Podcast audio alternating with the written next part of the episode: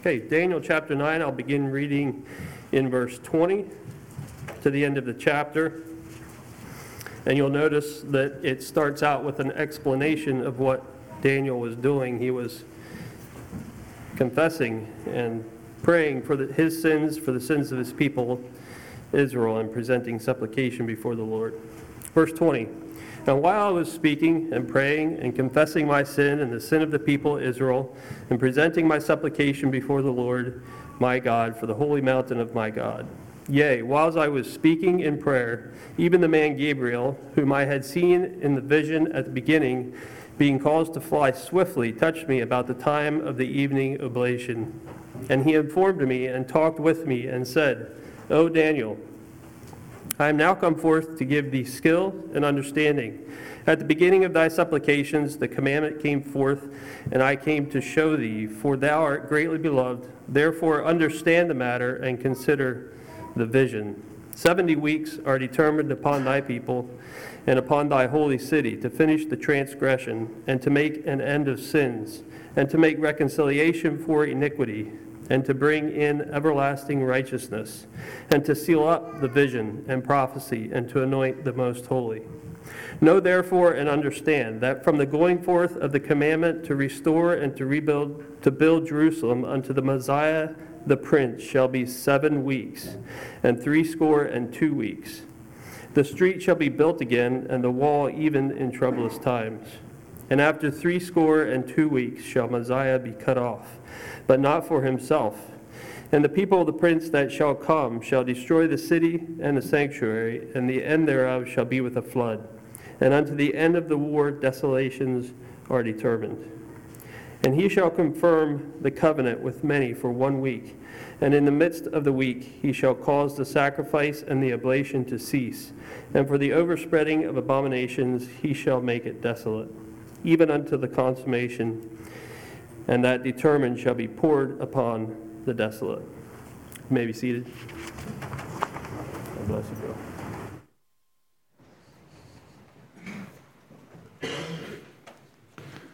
Good morning. Greetings in Christ's name. The name that someday all knees will bow, even the heart that is hard will bow before him. As you know, I've been preaching on end time events and just a little review. God has written in Scripture so that we can know what is in store for us in the future, for the world in the end times. Not only so that we can know, but also that we can be encouraged and so that we can live holy lives. It will prompt us to live holy lives. The next event on the prophetic timeline is the rapture of the church. This event is a signless event. In other words, it can happen the next second. In other words, there's no other prophecy, there's nothing in prophecy that needs to happen before the rapture of the church. We also said that the end times does not happen in one day, but from the time of the rapture to the second coming of Jesus Christ is approximately seven years. Also, we talked about how God will keep the church from the hour of temptation, from the tribulation which shall come upon all the world. How the church will not be a part of the tribulation. We also talked about that when the church gets to heaven, they will be judged. Not to determine if they gained entrance into heaven or not, but they will be judged. They will be rewarded for the works that they've done here on this earth. And it says the rewards that we will get will be crowns. The crowns that we will receive will be cast at, before the throne of Jesus because it is only because of him that we were able to receive the crowns. After we have gone up to heaven, the world will continue on. As the world continues on, the people in the world will face tribulation like it never has before. I want to speak this morning about the coming tribulation. And there may be a couple sermons about the tribulation. This is more of an introduction. So, what is the tribulation? The tribulation is an event that will happen here on the earth. Some of the words that is found in Scripture that describes it is wrath, judgment, indignation, trial, trouble, destruction, darkness, desolation, overturning, and punishment. The tribulation will be the darkest hour in human history. You think about Hitler and the Nazis and how that affected the world. It will be worse than that. In Matthew 24, 21 to 22, it says, For then shall the be great tribulation, such as was not since the beginning of the world to this time, no, nor ever shall be. And except those days should be shortened, there should no flesh be saved. But for the elect's sake, those days shall be shortened. So we see um, what will happen. If God allows it to continue on beyond seven years, um, there will be no flesh saved. And this part, especially, is talking about the last three and a half years of the tribulation, where it will become lots worse.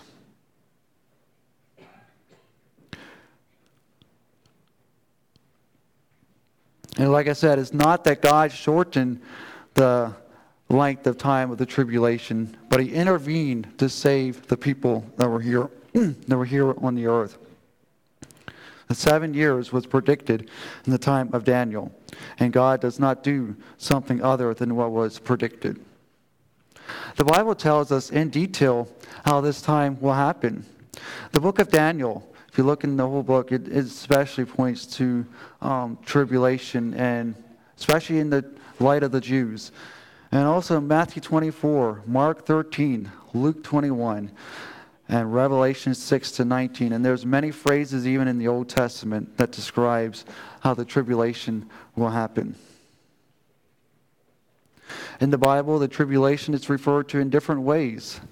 In the Old Testament, it's referred to as birth pains, pangs, day of the Lord, great and dreadful day of the Lord. It's a day of trouble and distress. It's a day of Jacob's trou- trouble, is also referred to as that, and is also called one week. In the New Testament, it is referred to as the day, those days, the wrath to come, the great day of the wrath, the hour of trial, trial the hour of judgment, and also again birth pangs. So, when will the tribulation happen? You know, some people feel like we're in the tribulation now. Well, there are some things that need to happen before that time comes. You know, the things that are happening in our world today is only a shadow of what will happen in the tribulation. And it talks about in Matthew 24 how there will be wars and rumors of wars and how there will be deception, famines, and plagues. You know, that's happening in a small scale here on this earth now. But during the tribulation, it will be like the world has never experienced. The Bible talks about that before the tribulation happens, there will be people falling away from the faith. You know, us as Christians cannot bring in the kingdom to this earth. It is only done by Jesus Christ. The amillennials believe that there will be no future thousand year reign of Christ, but that it, the kingdom is spiritual in nature and is presently fulfilled as Christ reigns in heaven and in the hearts of his people. But when we understand Christ's reign here on the earth, um, this view doesn't fit. We look at Daniel 2 and the image that Nebuchadnezzar dreamed um, there's a stone that comes out of the mountain, which is Jesus. And what does it say? It destroys all the kingdoms here on the earth that are man made. And that has not happened yet, but it will happen in the future. We will also see in the next couple of verses how our world is going to get worse before it gets better. You know, the way that the world is shaping up and the deception and all that, we are right on track for what the Bible says will happen in the end times.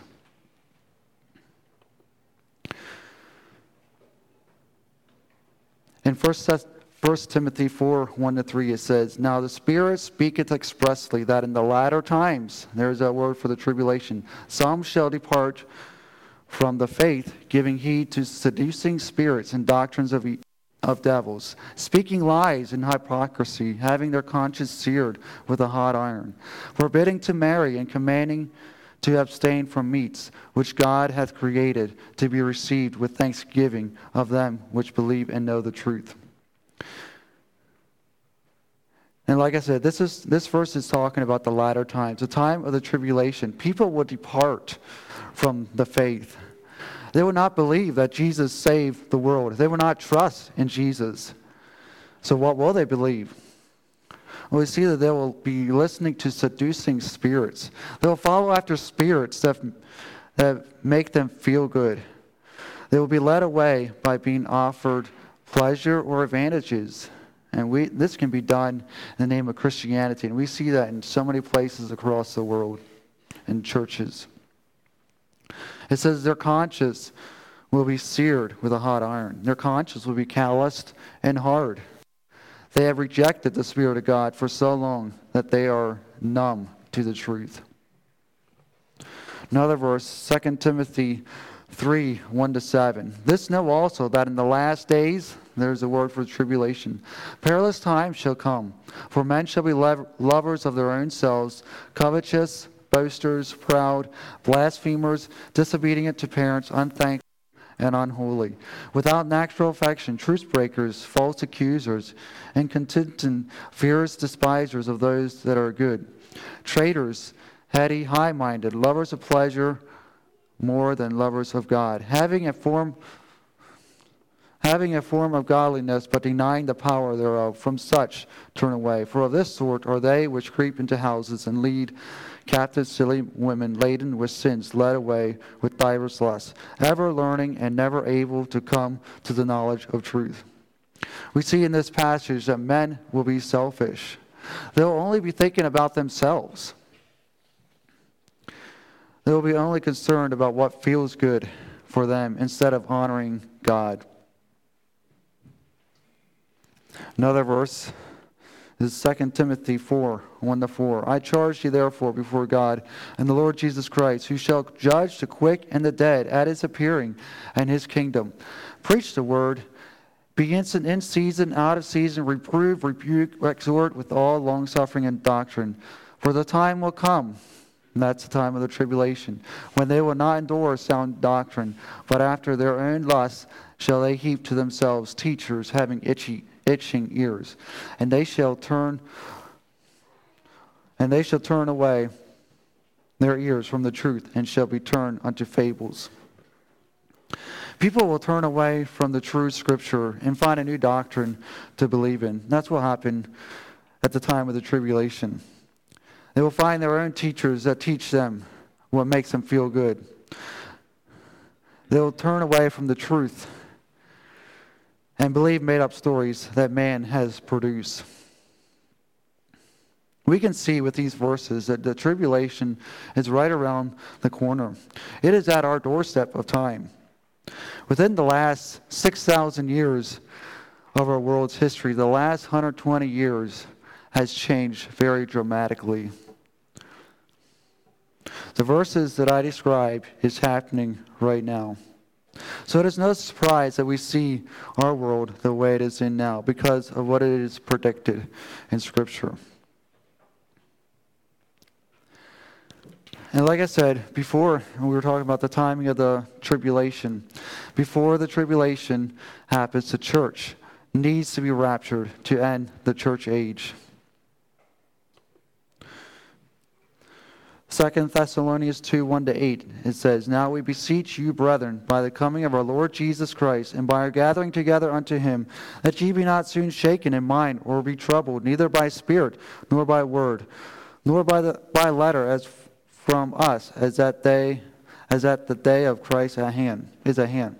Let no man deceive you by any means, for that day shall not come, except there come a falling away first, and the man of sin be revealed, the son of perdition, and that son of perdition is the Antichrist, who opposes and exalteth himself above all that is called God, or that is worshipped, so that he as so that he as God sitteth in the temple of God, showing himself that he is God. Remember ye not that when I was Yet with you I told you these things. And now you know what withholdeth that he might be revealed in his time. For the mystery of iniquity doth already work. Only he who now letteth will let until he be taken out of the way. And then shall the wicked, which is the Antichrist, be revealed, whom the Lord shall consume with the spirit of his mouth, and shall destroy with the brightness of his coming. We know that the Antichrist is one of the main characters in the tribulation. But it says there in verse 8 that he will not be revealed until the church and the Holy Spirit are taken out of the way. The church needs to be raptured before the tribulation happens. And just think about it. We have a, we have a great influence in our world today because of the Holy Spirit in our lives. But when that is gone, the earth will suffer great tribulation, and all evil will be happening on the earth. Before the tribulation happens, another thing that needs to happen before the tribulation comes about, the Antichrist will make a peace treaty with the nation of Israel and the Jews, or like it's said here in Daniel 9:27, it's a covenant. And he shall confirm the covenant with many for one week. And there's the word tribulation. And in the midst of the week, he shall cause the sacrifice and the oblation to cease. And for the overspreading of, the, of abominations, he shall make it desolate, even unto till the consummation. And that determined shall be poured out, poured upon the desolate. And yeah, remember I said um, in the list that I gave that one week is one of the terms that is used for the seven year tribulation. The Antichrist needs to sign a peace treaty. It needs to come from him to the nation of Israel for seven years before the tribulation happens. And that what starts the tribulation. And it almost appears like the Antichrist is on God's side, but I don't think so. Um, it, I believe it's going to be a benefit for him not for God or the Jews. It'll be because of him that he signs the peace treaty. And whatever that may be, whether it's, I heard, resources, yeah. The, the Israel's, the land of Israel is full of resources. So where do we get the idea that there will be seven years of tribulation? You know, Bible doesn't say that there will be seven years of tribulation. So where do we get that idea from, that it will be seven years. And here are the verses that Dan, or sorry, that Glenn read. And I'm not going to take the time to read them because we read them, but you can look over it as I explain um, a little bit about um, the 70 weeks of Daniel.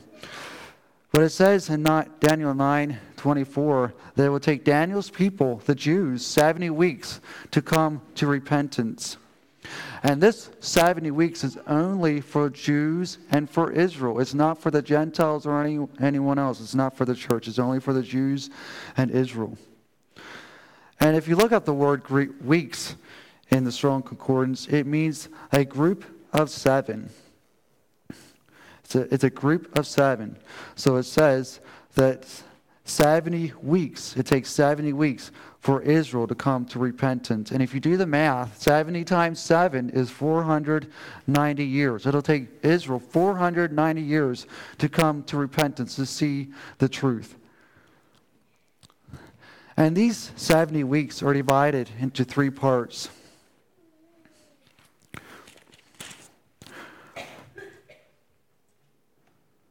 There will be seven weeks, as we see in verse um, 25. There will be seven weeks to rebuild Jerusalem. And remember the math that I said? Seven weeks, seven group of sevens. That'd be 49 years to build Jerusalem after, after the Babylonian captivity, when Daniel and all the Jews were captive into Babylon. That's what it's talking about, when they left there um, to go build Jerusalem in the temple.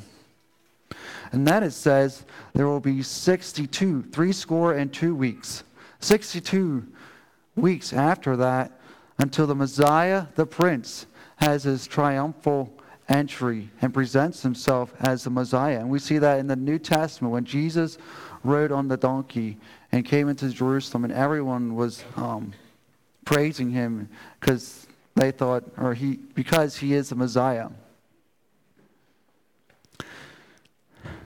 So then we do 62 times 7, that is 69. So there's one week left for the seven year tribulation, which equals 70 weeks or 490 years until the Jews come to repentance.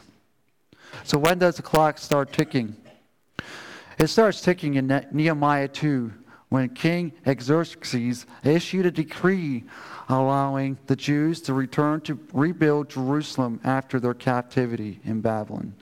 And you see that in Nehemiah 2.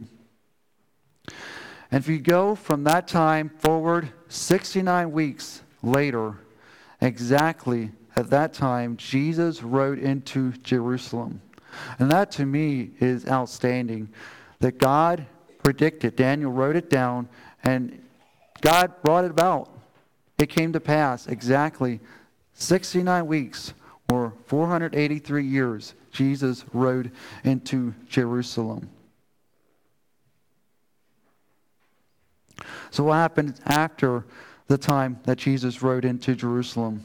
There is a gap in prophecy, and that gap is called the church age.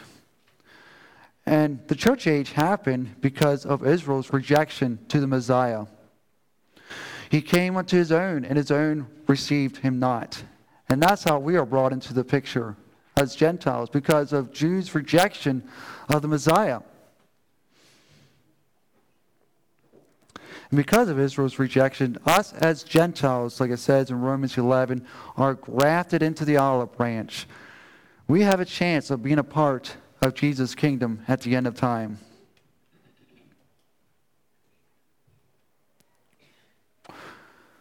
The next question I want to look at is why does God allow the tribulation to happen? What is the purpose of it?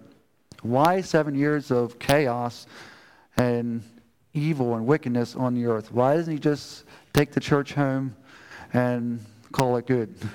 What's the purpose? Many people do not understand or let me ask this. Many people have asked if God is such a loving God, how can He allow so much trouble and sorrow to happen in this world during the tribulation? During the tribulation, many people do not understand that God is not only a compassionate God, the God of love, but He's also God of judgment.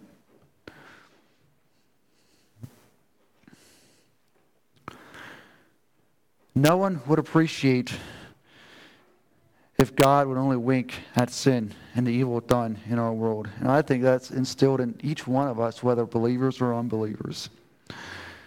We don't like when there's things bad that happens, but God will make all the wrong right. He will judge the earth rightly. God will pour out his wrath on the ungodly. He will punish people for their sins.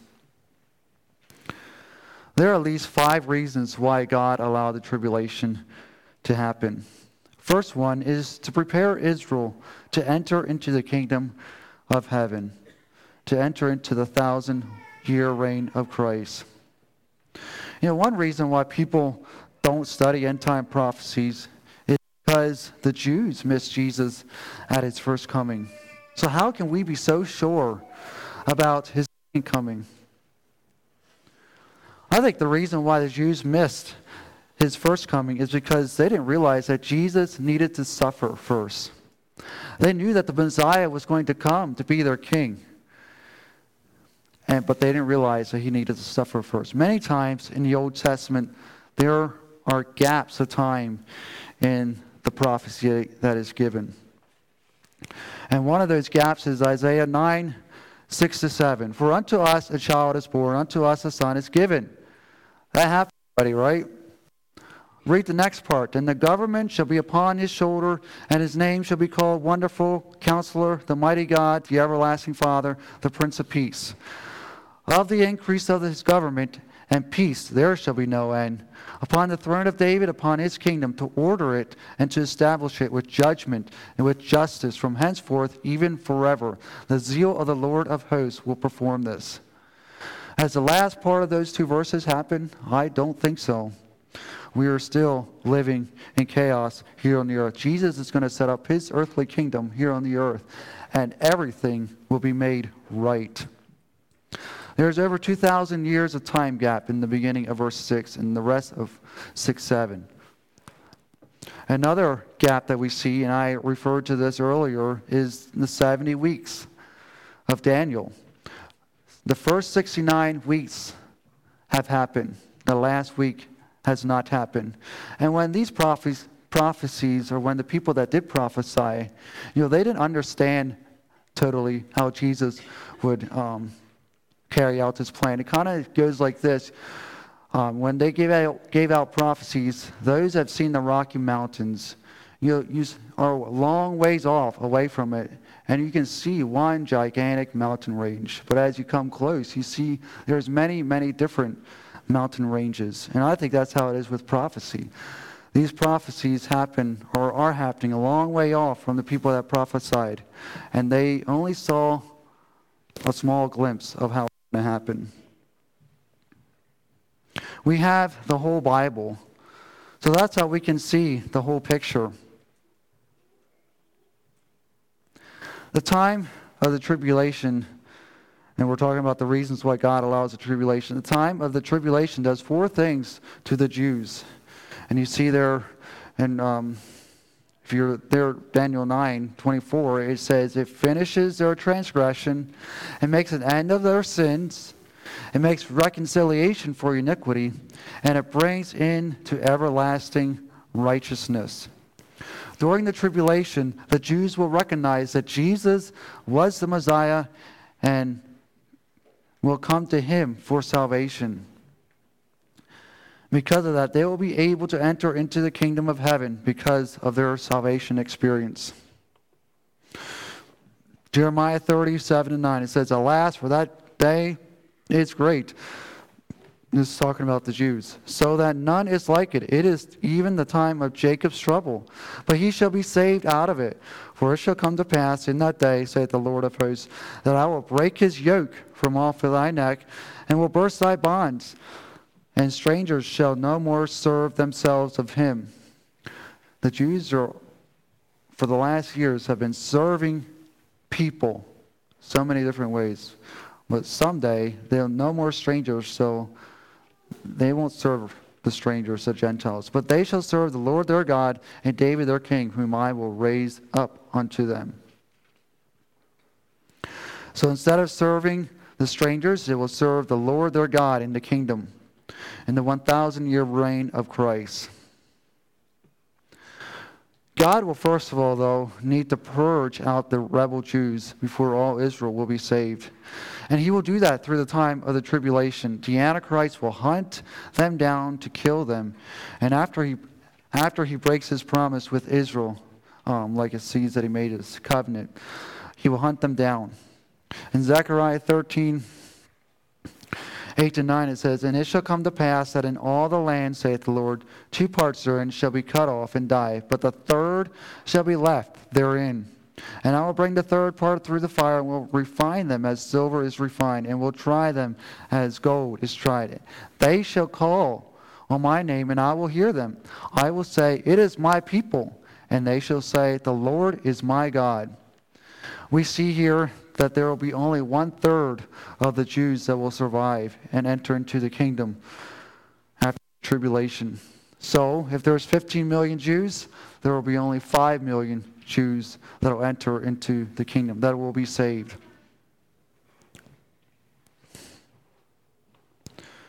Romans 11, 23 to 27, it says, And they also, if they abide not, and this is talking about the Jews, in unbelief shall be grafted in, for God is able to graft them in again. For if thou wert cut all out of the olive tree, which is wild by nature, the Jews cut off from the olive tree, which was wild by nature, and word grafted contrary to nature into a good olive tree, how much more shall these, which be the natural branches, be grafted into their own olive tree? For I would not, brethren, that ye should be ignorant of this mystery, lest ye should be wise in your own conceits. That blindness in part, blindness in part is happened to Israel until the fullness of the Gentiles be come in. And so all Israel shall, shall be saved. As it is written, There shall come out of Zion the deliverer, and shall turn away ungodliness from Jacob. For this is my covenant This is my covenant unto them, when I shall take away their sins. The Jews are cut off the olive tree until the fullness of the Gentiles become in, until God is finished with the church age. And God caused unbelief or blindness in part so that we could enter in. And that to me is a great blessing. God will again graft the natural branches, which is Israel, back to the olive tree, so that all Israel will be saved. God remembers his promise that he made to Abraham. While we are part of that tree, he also will not forget the Jews.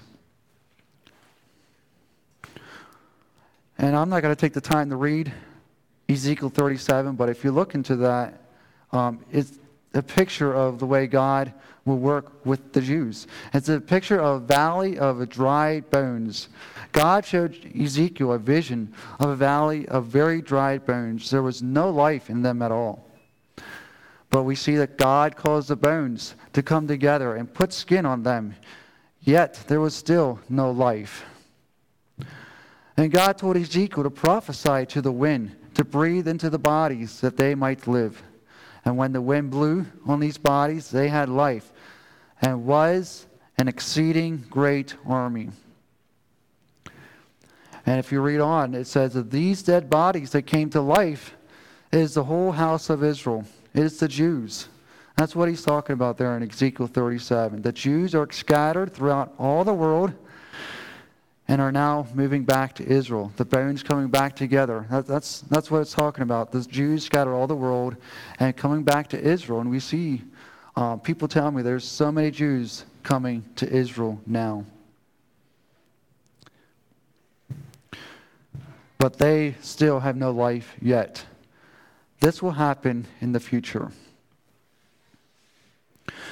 Another reason that God has a time of tribulation on the earth is to punish the sinners. And I talked a little bit about that. But God punishes those who reject his son. And those who accept the Antichrist, God's going to punish them. They will worship the Antichrist instead of God. The tribulation happens to test those who dwell on the earth, like you see in Revelation 3:10. Are they God followers or do they follow Antichrist? The reason that God pours out his wrath on sinners is because they have hardened their hearts to God.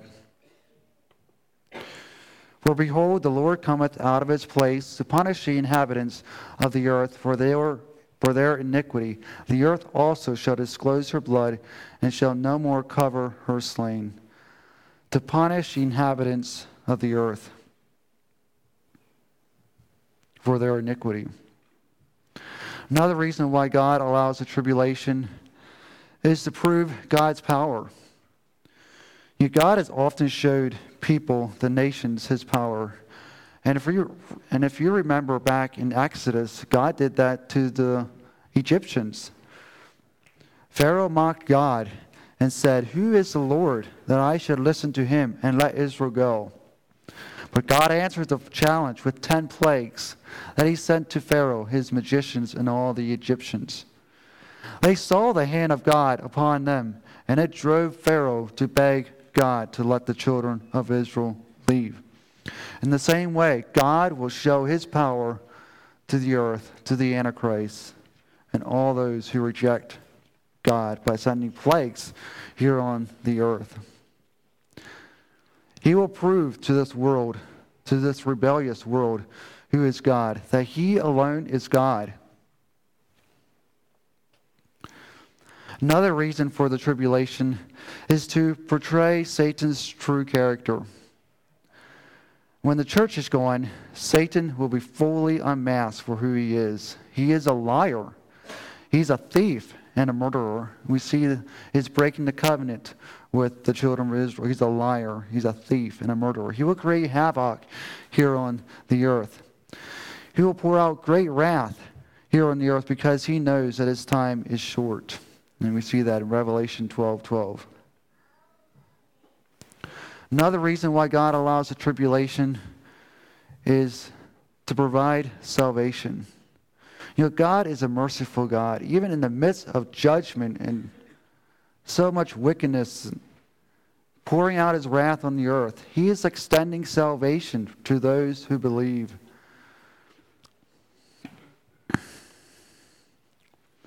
Second Peter 3 9, it says, The Lord is not slack concerning his promise, as some men count slackness, but is long suffering to usward, not willing that any should perish, but that all should come to repentance. God wants all of us to come to repentance. And in the tribulation, there will be many, many people saved, both Jews and Gentiles. It is the tribulation that will drive people to repentance and trust in God. People talk of a great revival. It will happen in the tribulation. And I don't think, probably not before. God will harvest more souls during this time than anyone can ha- count.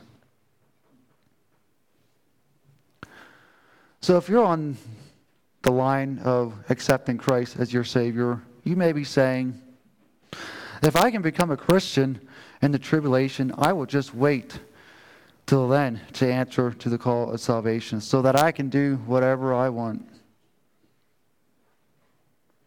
You know, that is great foolishness. You have no idea if you will die today, number one. Life is a gift. We are not promised tomorrow.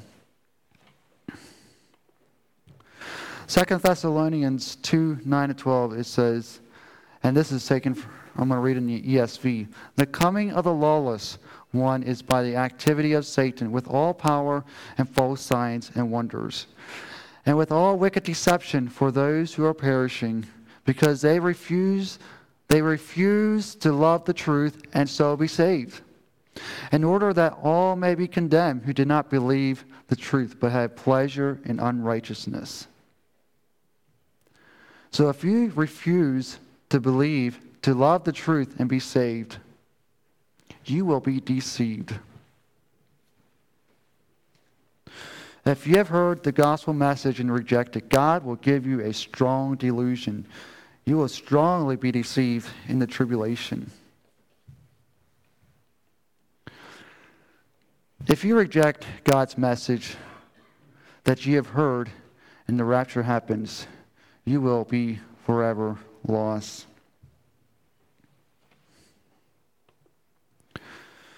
In conclusion, are you, am I ready for Christ's return?